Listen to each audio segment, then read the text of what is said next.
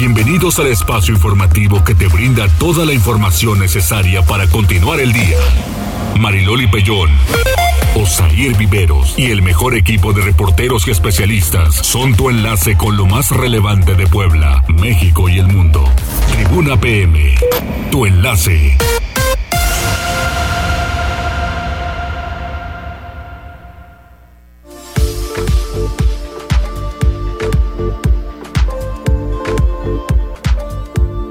¿Qué tal? Muy buenas tardes, un placer saludarles en este lunes. Iniciamos semana, pues ahora sí que ya nos vamos enfocando al 15 de septiembre. Ustedes sabrán si van al grito o no van al grito. Mucha gente en redes sociales los leo muy pues un poco enfadados o sacados de onda porque mucha gente va a ir a los diferentes festejos que haya en cualquier lugar. ¿Cómo estás, Osair? Hola Mariloli, muy buenas tardes a ti, a nuestros amigos del auditorio.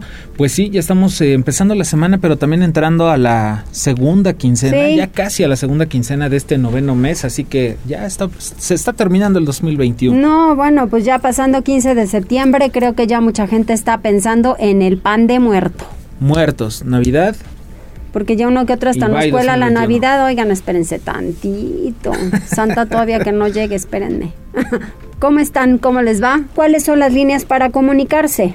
Nos pueden marcar al número en cabina 242-1312, la línea de WhatsApp 2223903810. En redes sociales nos puede dejar varios mensajitos en Twitter, en las cuentas de arroba noticias tribuna, arroba mariloli pellón y arroba viveros-tribuna. Y ya también estamos en Facebook Live, en las páginas de Tribuna Vigila, Código Rojo, Tribuna Noticias y La Magnífica.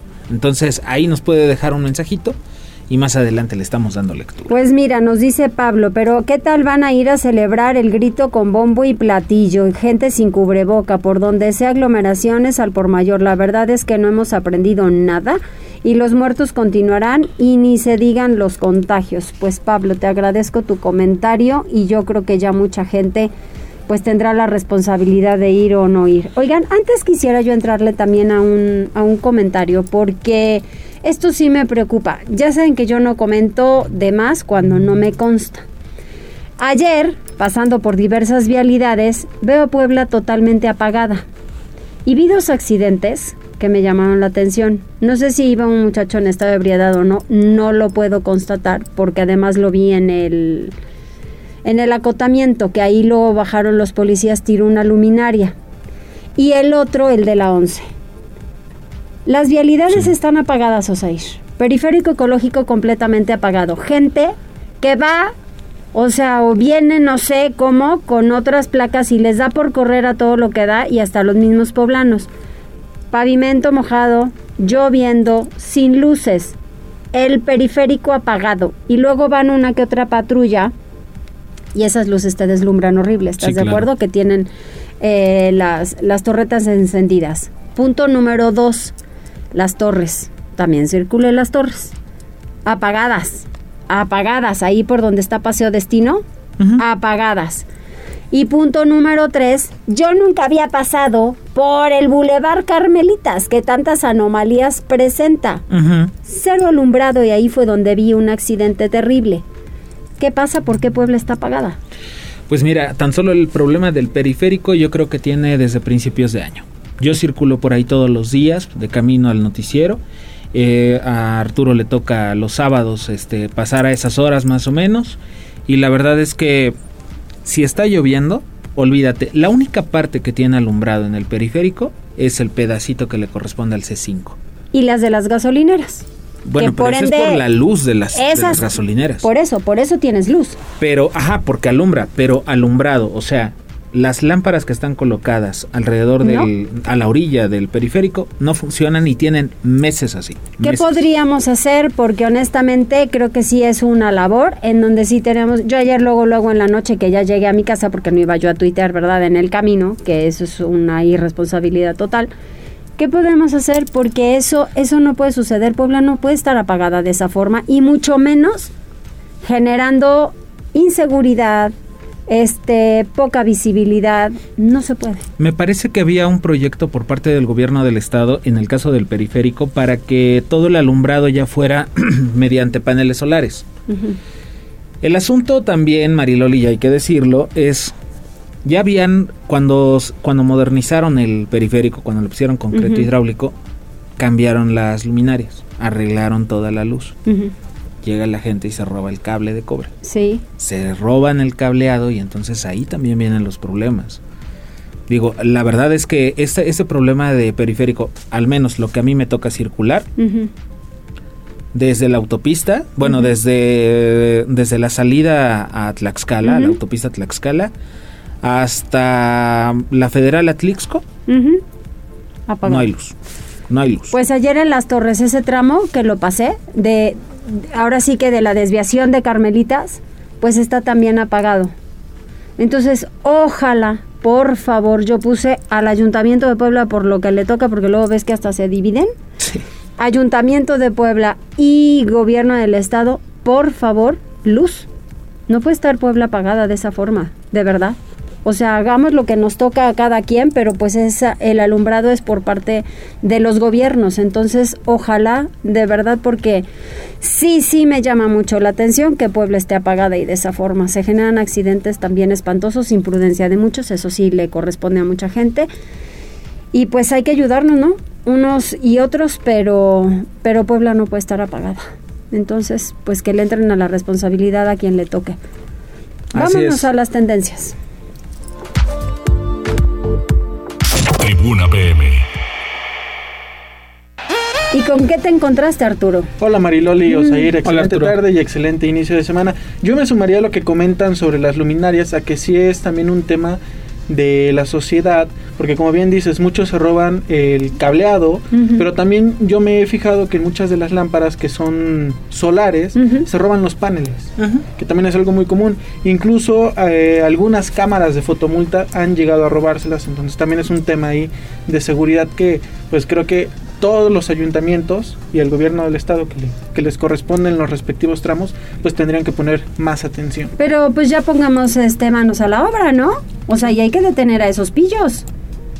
Sí, está, está complicado, o sea, imagínate, para, para que le pongas pues, cada, cada metro, cada cinco metros un, un policía ahí a, a, la red de alumbrado, está, está canijo.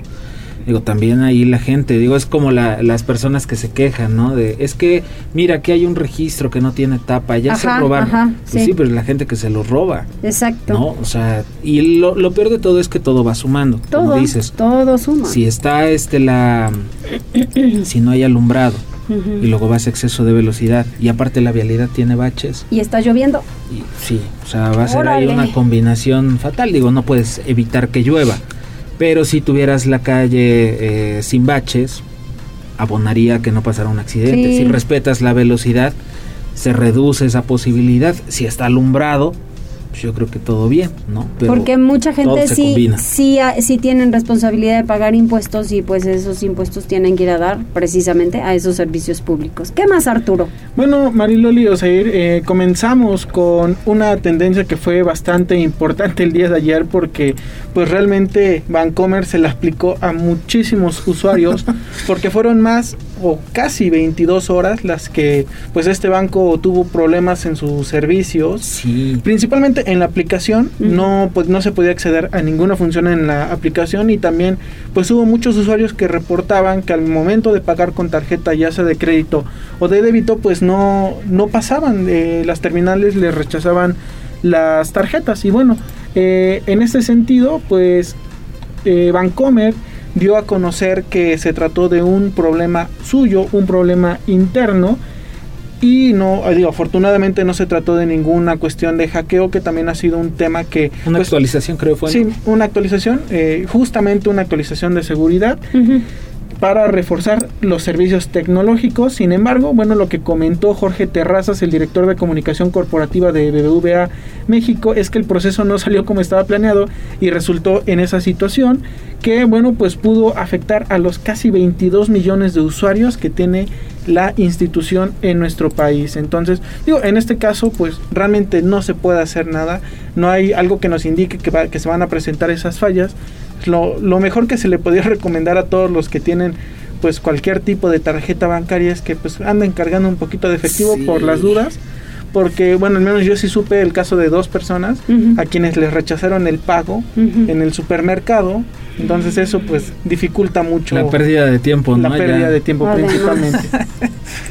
Una hora haciendo el súper para que no te lleves nada. Imagínate, qué horror. Y bueno, continuando también con las tendencias y en este sentido respecto al grito de independencia, pero a nivel federal, el presidente Andrés Manuel López Obrador pues adelantó que el tradicional grito del 15 de septiembre contará con una participación reducida de invitados para prevenir el riesgo de contagio por la COVID-19. También, bueno, pues anunció que no se permitirá el paso de ningún de personas ni de vendedores a la plancha del Zócalo, esto pues para evitar y frenar los ¿Va a estar libre la plancha? Es lo que se ha indicado y es lo que, bueno, al menos yo he visto en varios medios nacionales que sí han replicado esta información, que la plancha del Zócalo estaría completamente libre. Oh. Esperemos que así sea, porque bueno, también depende de las indicaciones, en este caso del de, eh, gobierno de la Ciudad de México y pues también comentarles que de todos los estados de la República son 14 los que no tendrán actividades. El más reciente pues se trató del caso de Tlaxcala en el cual se comentó que el grito será totalmente a través de plataformas digitales y también quedó cancelado el desfile del 16 de septiembre. Eso en Tlaxcala. Eso en Tlaxcala, que digamos es lo más cercano que tenemos a la capital de Puebla. Y bueno, ya para finalizar, eh, también les comento, ya en, en otro tipo de, cuestión, en esta vez tema tecnológico, que WhatsApp está eh, trabajando en una nueva función que permitiría transcribir todas las notas de voz a texto. Esto con el objetivo de que ya no tengamos que escucharlas y podamos leerlas. Es una información preliminar que se ha dado a conocer en algunos sitios especializados en este tema de las filtraciones de la aplicación y bueno, restaría esperar a que se dé un, un aviso oficial por parte de la empresa pero bueno, creo yo que por lo menos suena bastante interesante porque luego pues hay quienes avientan podcast en WhatsApp y pues, servirían aunque sea para leerlos. Y Muy bien. Pues, hasta aquí las tendencias. Gracias Arturo. Que tengan excelente tarde. Tribuna PM.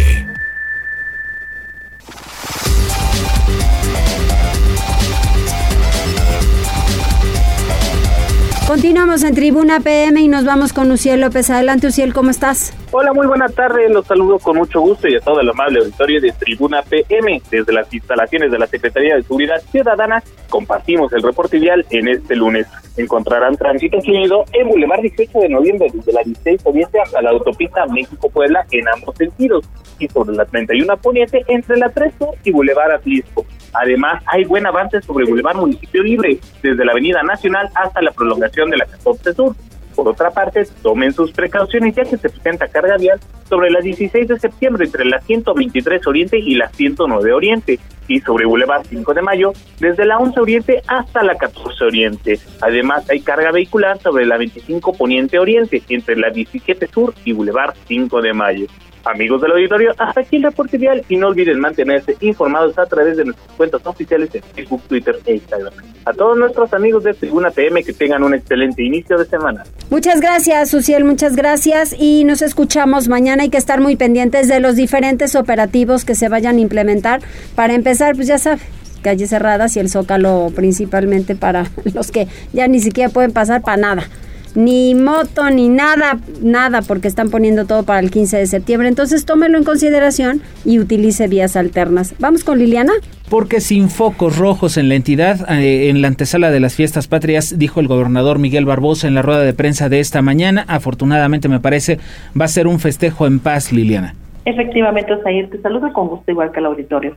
En el estado de Puebla no existen advertencias o amenazas que pudieran empeñar los actos alusivos a la conmemoración del inicio de la guerra de independencia, esto lo aseguró el gobernador Miguel Barbosa Huerta. La entidad dijo cosa de un clima tranquilo en el que prevalece la gobernabilidad.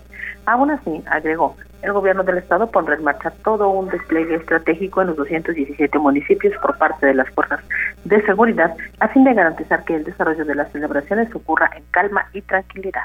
No tenemos ninguna referencia de amenazas, de advertencias, de no celebrar fiestas patrias. De todas maneras va a haber un despliegue estratégico de seguridad pública en todo el estado y esperemos que sean fiestas patrias tranquilas Yo estoy seguro que así será.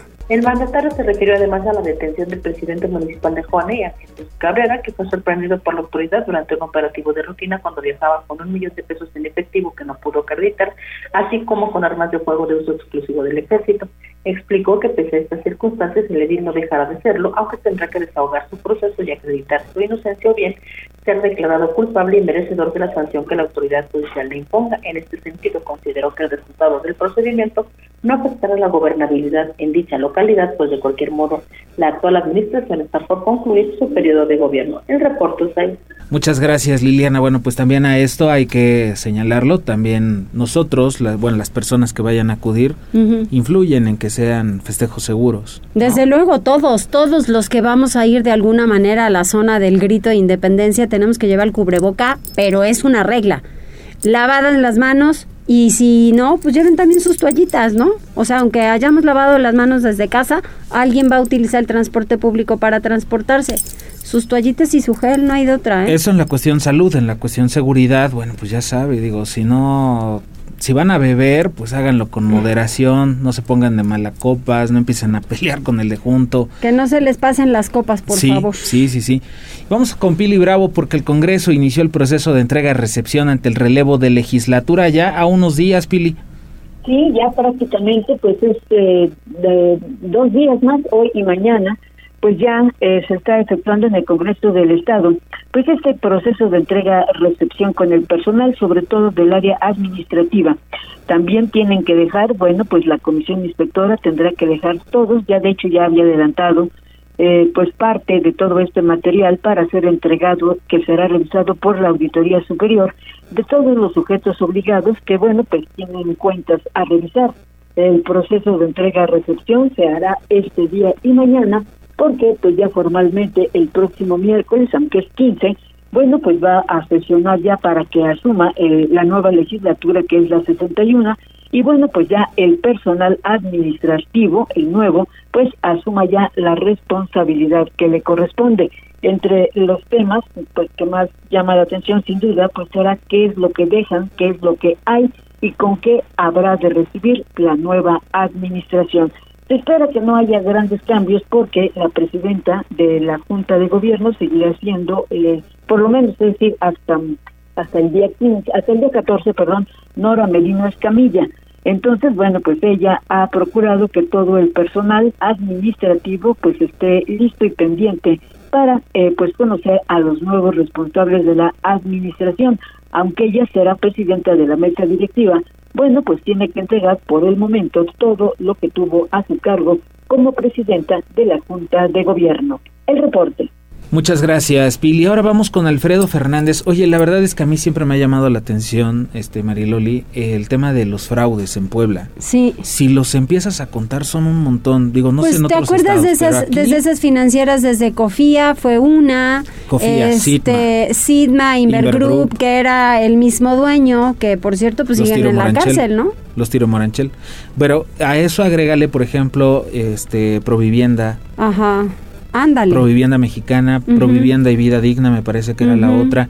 O sea, de verdad, las casas de, de ahorro, las cajas de ahorro, perdón. Sí, ayer me estaban preguntando y luego, eh, luego piensan que nosotros, porque se anuncian en los medios de comunicación, somos responsables también y copartícipes de ello. No, ellos buscan al final este, publicidad, la pagan y pues sale su spot, ¿no? Pero de eso a que nosotros estemos avalando y demás, pues ese ya es el comportamiento de la propia financiera. Es mucho más seguro un banco porque yo no sé, si de repente te dicen te voy a prestar 70 mil pesos, pero me tienes que dar 6 mil pesos, entonces yo ya no entiendo. Si me prestes, yo voy a buscar que me prestes. Sí, O en sea, este en este caso, no fíjate, entiendo. no son no son préstamos, sino te piden inversiones, te prometen rendimientos eh, muy nadie buenos. los tiene. Y va la gente, deja sus ahorros, deja el dinero que tiene y a la mera hora pues ni, ni el dinero que metieron ni los rendimientos. Ni lo que les prometieron, Alfredo nos tiene el, el- Otro la nota. caso, la financiera AE Capital, que bueno, pues ya está denunciada, me parece que ya hay nueve denuncias en su contra, Alfredo. Así es, Osair, muy buenas tardes, buenas tardes a todo el auditorio. Así es, esto fue, fue denunciado por Ciro Ramírez, uno de los nueve afectados que han iniciado un proceso legal por fraude contra, contra esta empresa, que al inicio, cuando los plazos eran cortos, les dio buenos rendimientos, hasta del 4%, pero ya cuando el contrato era de un año, el afectado comentó que no le entregaron ni su dinero ni las ganancias prometidas. Liliana Bonilla, abogada del señor Ramírez, informó que presentaron una denuncia formal en la Fiscalía General del Estado de Puebla por fraude contra la empresa AE Capital SADCB. El denunciante aseguró que tanto él como otros afectados apostaron los ahorros de toda una vida de trabajo, terrenos y propiedades bajo la promesa de altas ganancias. El trámite legal lo inicia luego de dos años de haber insistido de manera directa con la financiera sin que su dinero les fuera devuelto. AE Capital se encuentra en la calzada Zabaleta, número 1108, en la Torre Alfa, piso 15, despacho 1504, en la colonia Santa Cruz Buenavista, en los límites entre Puebla y San Andrés Cholula. Así que si usted tenía idea de querer invertir en este sitio, pues evítelo, puesto que ya, ya fueron denunciados nueve meses y hay muchos más, más afectados. Hasta aquí el informe. Muchas gracias, Alfredo. Vamos con Liliana porque una docena de escuelas en Puebla han tenido que cerrar sus puertas ante brotes de COVID. Hay 41 alumnos positivos. Liliana, ¿cómo estás? ¿Cómo te va? Hola Mariluri, buenas tardes. Te saludo de nueva cuenta igual que el auditorio. Pues efectivamente, al arranque de esta que es la tercera semana de las clases presenciales del ciclo escolar 2021-2022, el secretario de Educación Pública en Puebla, Melitón Lozano Pérez, informó que dos escuelas han tenido que cerrar sus puertas tras detectarse casos positivos de coronavirus. Además, confirmó 41 nuevos casos de COVID entre alumnos, así como 49 de la comunidad docente. El funcionario comentó que en términos de porcentajes las cifras son realmente bajas. La docena de planteles cerrados representa el 0.8% de las 14.016 instituciones de preescolar, primaria y secundaria, además de bachillerato que existen en Puebla, mientras que en el caso de los estudiantes, los 41 contagios involucran al 0.002% de la matrícula total en la entidad, que es de 1.677.401 alumnos, mientras que en cuanto a los profesores, de 80.942 en todo el estado, solo 49 de ellos han contraído el virus, de un total de 80.000. Vamos a escuchar. Presentan el punto 08 de la cantidad total de escuelas, que son 14.016, de educación inicial hasta educación media superior, que dependen directamente del Estado. Los casos confirmados de alumnos, hasta este momento tenemos 41. 41 de 1.677.401, lo que representan el punto 002. Lozano Pérez recordó que una vez que se detecta algún caso de COVID entre la comunidad escolar, se activan los protocolos para evitar la propagación del virus, que van desde el aislamiento del paciente y quienes estuvieron cerca, el confinamiento general de todo el salón de clases del menor contagiado o, como ya ha ocurrido, el cierre total de la escuela.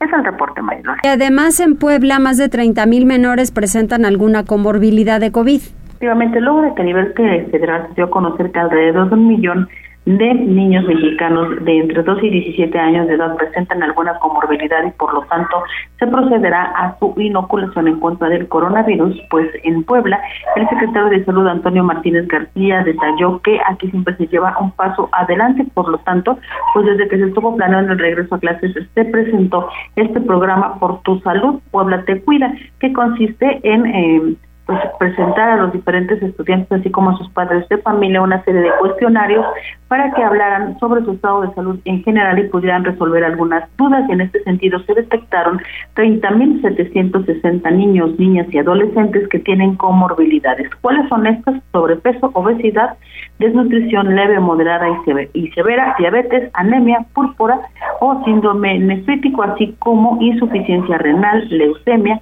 síndrome preleucémico, asma e hiperreacciones bronco bronquiales. Pero vamos a escuchar lo que decía el secretario. Y de ahí hemos detectado 30.760 eh, niños, niñas, alumnos que tienen comorbilidades. Esas comorbilidades son sobrepeso, obesidad exógena, desnutrición leve, moderada y severa, diabetes, anemia, púrpura, síndrome nefrítico, insuficiencia renal, leucemia, síndrome preleucémico, asma e hiperreacciones bronquiales. Entonces tenemos detectados 30.760. En este caso el secretario dijo que ninguno de estos niños ha podido volver a sus clases presenciales, por lo que siguen los cursos a distancia para evitar poner en riesgo su salud y la de quienes los rodean. Es el reporte. Muchas gracias Liliana y bueno, precisamente al regresar de la pausa vamos a platicar con el doctor Sergio Asia sobre las vacunas en niños y los cuidados en la escuela. Sí, sí, volvemos. Enlázate con nosotros. Arroba Noticias Tribuna en Twitter y Tribuna Noticias en Facebook. Ya volvemos con Tribuna PM. Noticias, tendencias y más. Estamos de regreso. Tribuna PM, tu enlace. Me gusta tu ritmito, pues vamos a bailar. Y tenemos a la línea telefónica al doctor Sergio Asia. Doctor, ¿cómo estás? Cansado del baile ya. Ay, ya te cansaste. ¿Cómo, doctor? Pero ni siquiera hemos arrancado. ah, es la edad, mayor. La edad ya me agobia. La edad ya te agarramos cansado porque esta pandemia ha estado... Ya vamos para dos años, Marioli. ¿Cómo ves? Muy mal. ¿Hasta para cuándo, doctor? Pues mira, en realidad los expertos no se ponen de acuerdo. Esta pandemia se ha comportado pues en oleadas, eh, sobre todo en los países industrializados. Ahorita estaríamos en la tercera eh, tercera ola o tercer repunte. Sí. Segura, eh, el coronavirus se debe comportar como sus primos, como una enfermedad invernal, entonces seguramente en invierno tendremos una un pico que aparentemente, y siendo optimistas, va a ser menor que el pico anterior, a menos que venga otra variante que nos saque de balance. Esta variante Delta sí fue muy, muy letal. A ver, ¿qué pasa con los niños? ¿Se deben vacunar o no? Mira, los niños se forman parte de la sociedad mexicana. Representan aproximadamente el 30% de la población. Entonces, si nuestro objetivo es proteger a, la población y hacer una inmunidad de grupo, inmunidad de rebaño, sin duda debemos tomar en cuenta la población infantil, si no, jamás vamos a alcanzar esa inmunidad de rebaño. Es cierto que los mayores tienen más riesgo que los niños. Es cierto que los niños tienen una enfermedad más leve, pero es cierto también que los niños sí se contagian, los niños contagian y aunque en pequeño porcentaje los niños se complican y desafortunadamente mueren. Entonces, ¿cuánto es permitido que cuántos muertos debemos permitir en la edad infantil? Mi opinión es que el límite es cero. Entonces, los niños se deben vacunar por el lado que lo vea.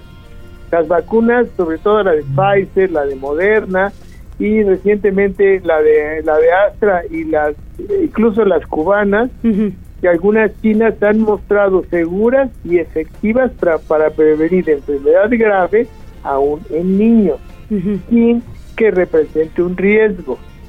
El riesgo de la vacuna existe. De hecho, hay reportes de algunas inflamaciones del corazón que se llama miocarditis, pero esto sucede en, entre 8 y 10 casos por millón de vacunas aplicadas. Entonces, el riesgo es muy pequeño y aunque desafortunadamente le diera a algún niño, es una enfermedad tratable y controlable. Entonces, el riesgo de la enfermedad es infinitamente mayor que el riesgo de la vacuna. Entonces, yo les pido a los padres que cuando la Secretaría de Salud promueva la vacunación en niños, que muy probablemente eso va a suceder pronto, no tengan miedo y se las apliquen como le van a aplicar las vacunas de influenza, incluso se pueden aplicar juntas la vacuna de influenza con la vacuna de coronavirus. O sea, sí, sí se podría. Sí se puede, no se podría, sí se puede. Ok, me parece perfecto. ¿Cómo están llegando y bajo qué condiciones a los hospitales las personas que aún vacunadas están llegando al hospital? Mira, afortunadamente las personas vacunadas están llegando al hospital con enfermedades leves.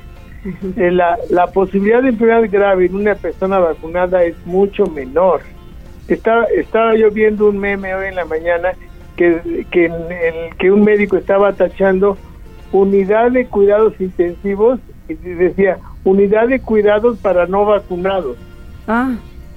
Entonces, eh, las terapias intensivas pues son para no vacunados. Entonces, si tienen miedo de la vacuna, si sienten que es experimental, si sienten que es algo eh, que les va a meter algún chip o alguna algún metal pesado, alguna cosa, por favor, saquen, saquen esto de su mente y vacúnense con tranquilidad, con seguridad de que la vacuna les va a evitar, no les va a evitar la enfermedad, posiblemente les dé, pero si les da, les va, les va a dar más leve, no van a llegar a terapia intensiva y van a poder ver a sus nietos. Oiga, doctor, yo le quería preguntar, bueno, así como ve la situación, así como han estado los esquemas, ahorita que ya hay algunos menores de edad vacunados, pero porque sus padres tramitaron amparos, ¿usted en qué tiempo considera que los países podrían, bueno, en el caso de México, podrían empezar a vacunar a menores de edad. Digo, para evitar el riesgo, porque estábamos viendo precisamente que el día de hoy dan a conocer que, eh, bueno, pues ya hay 41 alumnos positivos en este regreso a clases presenciales y que además hay 30 mil menores de edad que tienen comorbilidades. Entonces, digo, me parece que sí es importante, contrario a lo que decía la semana pasada Hugo López Gatel, sí es importante vacunar a los menores de edad. Me parece que hoy en la mañana ya cambió de opinión y ya ya va ya permitió su, majestad que se vacunen a los niños. Entonces, parece ser que e, eso ya quedó atrás y ya los van a vacunar. ¿Cuándo va a ser eso? La verdad es que no sabría. el, el, según el Programa Nacional de Vacunación, están vacunando por grupos de edad y todavía no alcanzan, no acaban con los de 30, van con los de 18, después esperan, vendrán los de 12 y ya los de 8 en adelante pues vendrán eh, seguramente el, a fin de año o el próximo año. El, en realidad es, es impredecible, ojalá hubiera una aceleración de los esquemas de vacunación, tuviéramos oportunidad de tener una, una vacunación abierta, que todos los que tengan eh, este que sean susceptibles de ser vacunados puedan acudir a muchos centros, ojalá las clínicas del Seguro Social, las clínicas de salubridad, del, del ISTE, del ISTE pudieran vacunar a sus derechohabientes, así aceleraríamos muchísimo la vacunación. El estar centralizando en, en, eh, en los centros de vacunación con los servidores de la nación es un proceso muy lento, engorroso y, y solo hace perder tiempo. Oye, doctor, a ver, ¿qué hubiera sido tan difícil que desde el año pasado las autoridades de salud, los propios gobiernos, se hubiesen puesto de acuerdo con las autoridades de otros países que ya llevaban pues un poquito de camino con este tema del coronavirus para pues saber cómo implementar las cosas porque además eh, el manejo tan pues cómo le podíamos llamar tan irresponsable en algunos en algunos casos. Eso también ha provocado que la gente o no crea y que ya se haya relajado. Sí eh, mira hay tanta información tanta desinformación que, que la gente está desorientada. Eso. El, el o sea se deben llevar a casa el concepto de que la, el coronavirus es una enfermedad peligrosa que puede complicarse y que puede ser mortal, sí, que hay vacuna, sí, que la vacuna no es todo, que los, eh, las personas deben seguir usando cubrebocas aunque estén vacunados, que deben seguir eh, eh, manteniendo la sana distancia, que deben convivir en lugares ventilados sí. y utilizar utilizar el, lavarse las manos. En, en general, eso es muy importante junto con la vacuna y disminuiríamos todos juntos a la, pandemia. O sea, la pandemia de coronavirus es una pandemia de solidaridad. Los países no están siendo solidarios, los países ricos no están siendo solidarios con los países pobres. En los países pobres hay restricciones en la vacunación, ha habido desorientación y malas decisiones en la en, en, la pandemia. En fin, hemos estado aprendiendo sobre las rodillas de una, una enfermedad que no trajo instructivo, y que nos está eh, enseñando a golpes y, con mucha muerte y con mucha mucho dolor cómo tratar. Exactamente, eso es lo desafortunado. Hoy en la mañana pude ver como en un colegio privado llegaban los niños para kinder los eh, les hacían todo este proceso de ponerles gel antibacterial hasta los mismos niños se daban la vuelta para que les pudieran este poner el, sanitizante y eso me pudo encantar porque muchos sí están llevando a cabo el protocolo que ese protocolo debe existir desde casa Sí, y mira, identificar los casos desde, desde la casa. Si el niño tiene gripa, tiene fiebre, se siente mal, no lo lleven a la escuela. Exacto. Y hagan la prueba y si es, si es positivo, todos deben estar aislados. Las maestras deben estar pendientes. Si el niño tiene mocos, si se siente mal y siente calentura, mándenlo a la casa. A que hagan pruebas. Las mismas maestras pueden hacer una prueba y decir, si este niño está positivo, a notificar a la Secretaría de Salud, hacer, hacer los protocolos de aislamiento y así se así es como se mitigan las, las enfermedades actuando en forma irresponsable, abriendo los los, los eh, las antros, las discotecas, los espectáculos, los cines, así no se va a lograr nunca que, que se controle la enfermedad. Debemos ser responsables todos, es una enfermedad de solidaridad y si no y si no nos protegemos nosotros no protegemos a los demás me cuido yo cuido a los demás me cuidan los demás me cuidan a mí. Platícame cómo están los médicos los médicos están cansados, están hartos, este, ven llegar a los pacientes graves eh, y aún, aún graves dicen yo no me voy a vacunar porque en realidad eh, los médicos, a pesar de que nos negaron las vacunas eh, y que nos tuvimos que, que, esperar a que nos tocara la vacuna por la edad, siendo que ningún país del mundo le había negado al, al sector salud las vacunas, sí. hemos estado bueno, eh, sobre todo el, sector salud han estado al pie del cañón. En realidad es admirable eh, el, heroísmo con el cual todos los médicos, las enfermeras, los camilleros, los ambulantes, hasta los de las funerarias se han enfrentado a la enfermedad. Realmente, conociendo los riesgos, se han enfrentado y son esos, sí son niños héroes, para que vean. Deberían hacerles un monumento. La verdad, sí no a la mujer indígena. Por ejemplo, oye, ¿y qué más, qué más entonces nos falta por hacer cuando viene ahora un festejo del 15 de septiembre y que mucha gente sí está relajando medidas? Hoy en la mañana estaba oyendo que los que vayan a, los festejos es como esos que, ¿te acuerdas que cuando se eh, se hubo una fuga de gasolina y el pueblo completo fue a, a, surtirse de gasolina y todos se prendieron conociendo el riesgo. Que, así es. En Pachuca, ¿no? Así es. Vengan a la fiesta, vengan a contagiarse, por favor, vengan, vengan, vengan. Entonces, no, no, no debe ser así. Eh, debemos ser responsables y si vamos a ir a un lugar en donde sabemos que se van a relajar las medidas, no vamos no vamos. Sí es complicado porque a veces mucha gente eso no, no lo comprende, pero bueno, ya decidieron ir, ¿qué medidas deben tomar?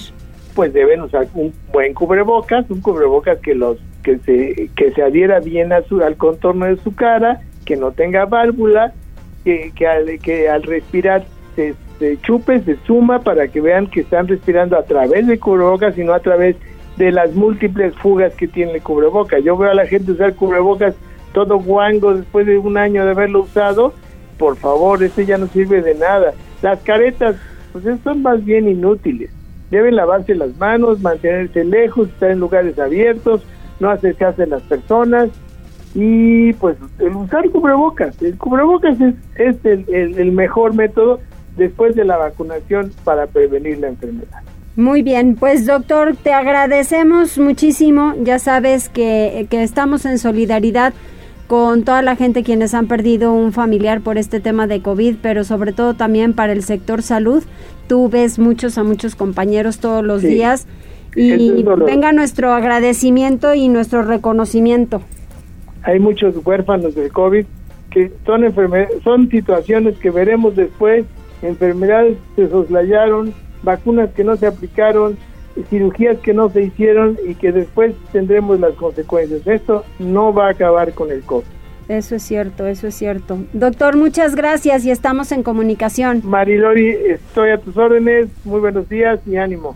Gracias. Gracias, doctor. Adiós. Bye. Tribuna PM.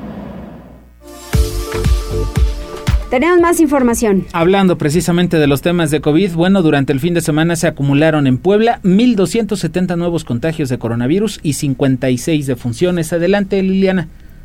Gracias, Osair. El viernes pasado en la entidad se reportaron 536 nuevos casos de coronavirus, el sábado 444 y el domingo 290, para un acumulado durante el fin de semana de 1.270 contagios más, así como 56 defunciones, 28 viernes, 20 el sábado y 8 el domingo. Así lo informó el secretario de Salud en la entidad, quien recordó que en lo que va de la pandemia a la fecha en Puebla se han registrado 112.179 contagios y 14.408 muertes. En cuanto a los casos activos, actualmente se contabilizan 2.129 en 144 municipios, así como 936 hospitalizados, 133 de ellos en terapia intensiva.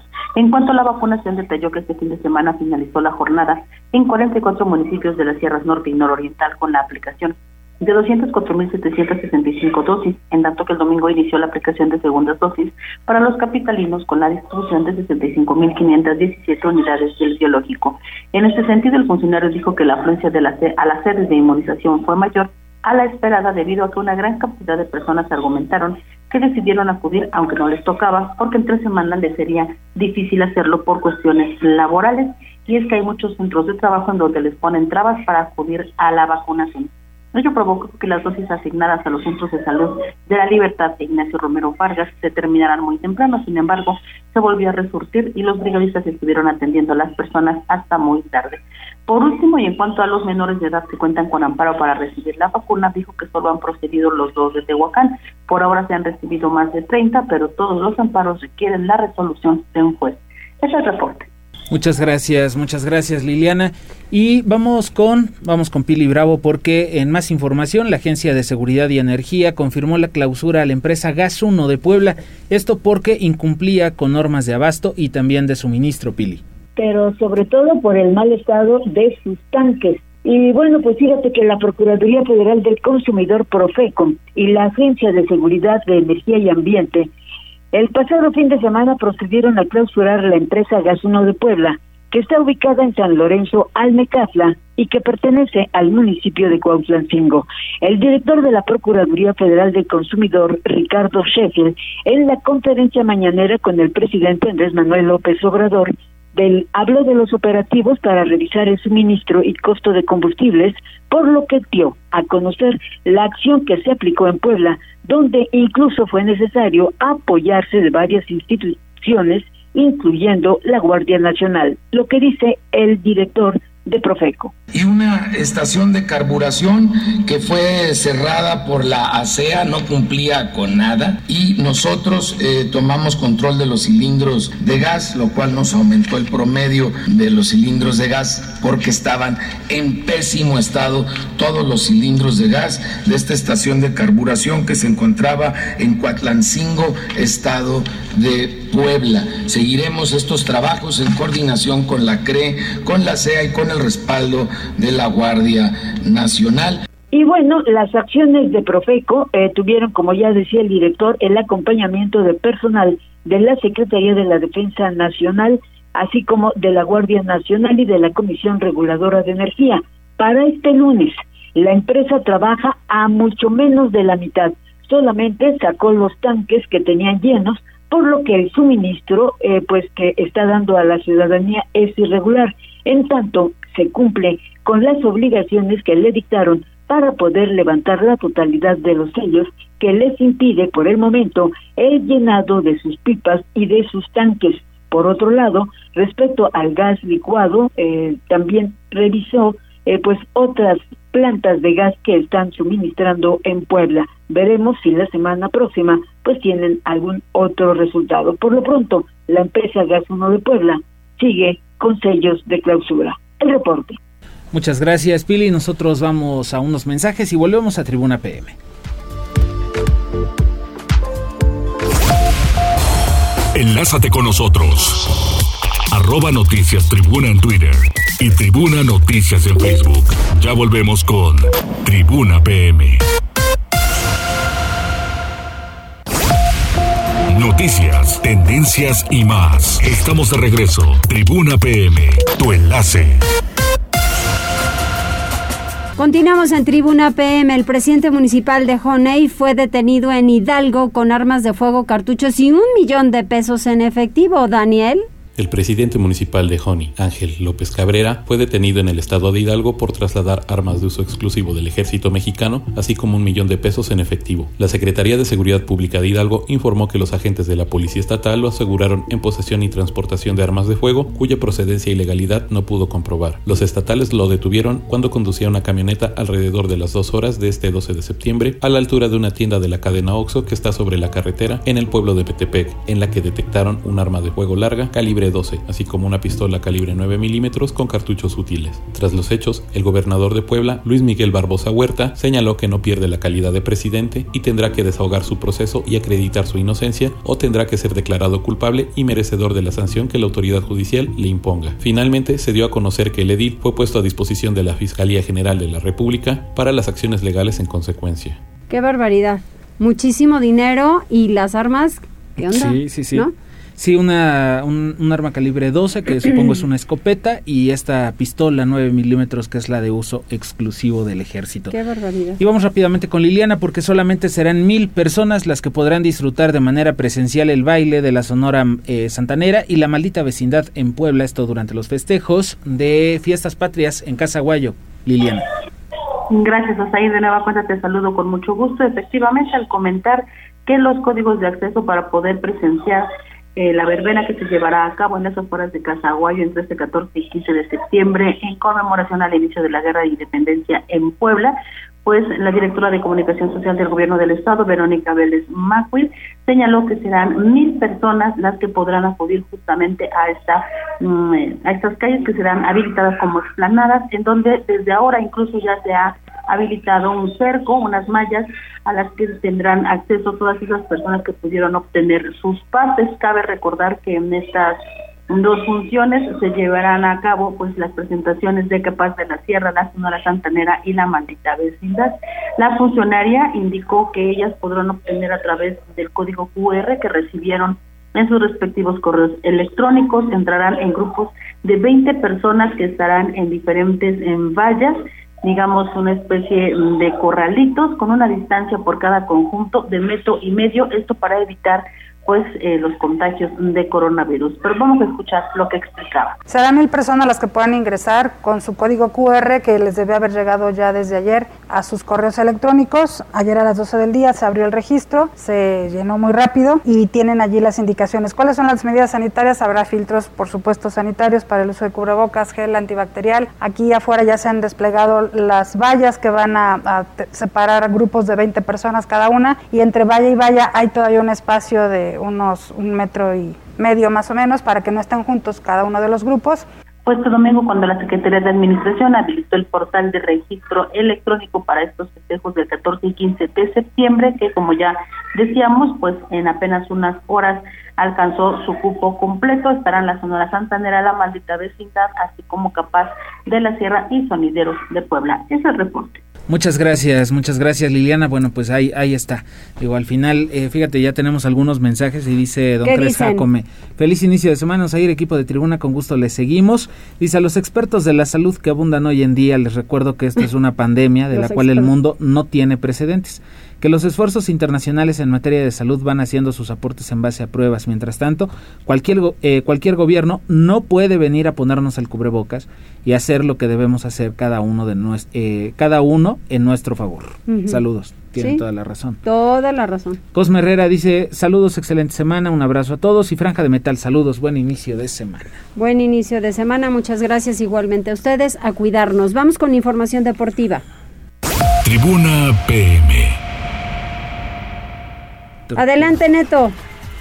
¿Qué tal, Mariela? ¿Qué tal, Osair? Muy buenas tardes. Buenas tardes a todo el auditorio. Vamos rápidamente con información deportiva y comenzamos con lo que sucedió el pasado viernes en las instalaciones del Estadio Cuauhtémoc porque el atacante paraguayo Adam Bareiro convirtió un penal en los descuentos y el Atlético de San Luis terminó rescatando la igualdad de 2-2 ante el conjunto poblano. El argentino Germán Berterame remeció las redes a los 44 minutos, pero George Corral terminó nivelando al 73 de penal, mientras que a Mauri Escoto había puesto al frente a los poblanos a los 82 en el sexto, pero en el sexto minuto de reposición apareció Bareiro convirtiendo desde los 11 pasos para terminar decretando la igualdad en una falta totalmente infantil y necesaria por parte de Araujo que terminó pues echando a perder la remontada que había conseguido el conjunto poblano de darle la voltereta al marcador. Con este resultado pues los poblanos apenas acumulan siete puntos, se mantienen fuera de los puestos de clasificación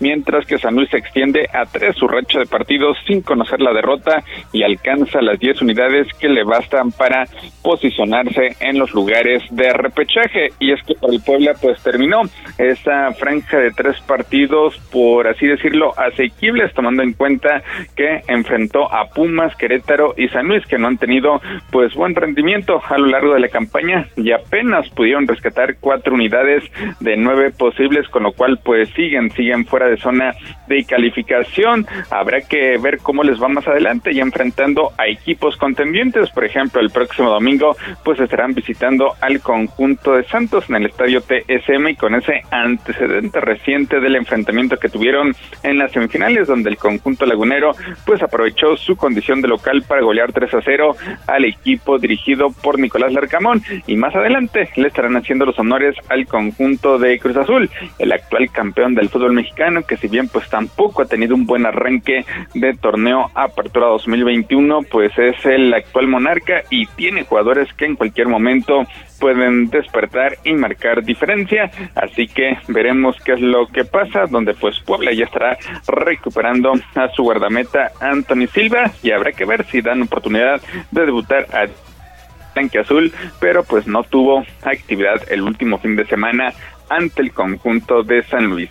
Vámonos con el resto de resultados porque Pumas y Chivas tampoco levantan y ayer ofrecieron un partido triste, bastante aburrido, insípido, con el cual pues firmaron ese empate sin anotaciones en Ciudad Universitaria. Con esto pues tanto universitarios como el rebaño sagrado siguen, siguen quedando a deber en lo que va de esta temporada, justo cuando nos estamos acercando al Ecuador del mismo. Habrá que ver si para el resto de la temporada pues apretan el acelerador si quieren aspirar por lo menos a zona de repechaje. Quien sí anda con un rendimiento bastante bueno es el conjunto del América, que este fin de semana pues dio una de sus mejores exhibiciones y es que comandados por el español Álvaro Fidalgo y Fernando Madrigal, quienes marcaron un gol cada uno, pues el América se sobrepuso a la ausencia de varios titulares para derrotar 2-0 al conjunto de Mazatlán, con lo cual se mantiene invicto y en la punta del presente torneo. Fidalgo remeció primero las redes a los 28 y después Madrigal finiquitó el compromiso con un tiro de media distancia al 74, aprovechando un error del ex guardameta del Club Puebla, Nicolás Vicón. Y se trata de la sexta victoria de las Águilas en ocho fechas, en la cual acumulan 20 puntos y no se mueven de ese sitio sin importar lo que ocurra por lo menos en la próxima jornada. Ya decíamos, Cruz Azul no levanta y apoyado en anotaciones del español Paul García y del paraguayo Gustavo Velázquez, Ciudad Juárez consiguió su primera victoria de este campeonato al vencer 2-1 a un descafeinado conjunto de Cruz Azul. Tigres se levanta de la lona y empata a dos anotaciones ante el conjunto de León. Atlas con goles de Julián Quiñones y Julio Furch acaba con el invicto de Monterrey al superarlo por marcador de dos goles a uno, mientras que Cholos de Tijuana también consiguió su primer gol en la frontera al superar 2-1 al equipo de Santos. Allá en Europa, Real Madrid termina goleando 5-2 al conjunto del Celta Vigo al regresar la actividad al Santiago Bernabéu mientras que en Inglaterra Cristiano Ronaldo, empujado por un regreso real eh, ideal del atacante portugués de autor de un doblete, pues termina derrotando 4-1 al conjunto del Newcastle, con el cual pues el conjunto del Manchester enfrenta o se posiciona en el primer lugar junto con el Liverpool y también el equipo del Chelsea. Mariloli, Osair, hasta aquí lo más relevante en materia deportiva. Muchas gracias, Neto. Saludos, muy buenas tardes. Buenas tardes y buen inicio de semana. Pues ya estaremos viendo también cómo la, las diferentes... Ah, el de ayer, el del tenis, estuvo re bueno. Muy, muy bueno el, el partido. Y pues ya nos vamos. Nos vamos, Mariloli, pero regresamos mañana en punto de las 14 horas a través, ya sabe, de la magnífica 1250 de AM y también de redes sociales, las páginas de Tribuna Vigila, Tribuna Noticias, Código Rojo y La Magnífica, y también en Twitter. Nosotros nos quedamos para el resumen. Exacto, nos sociales. quedamos en el resumen de noticias que también se pone re bueno. Hasta mañana. Hasta mañana.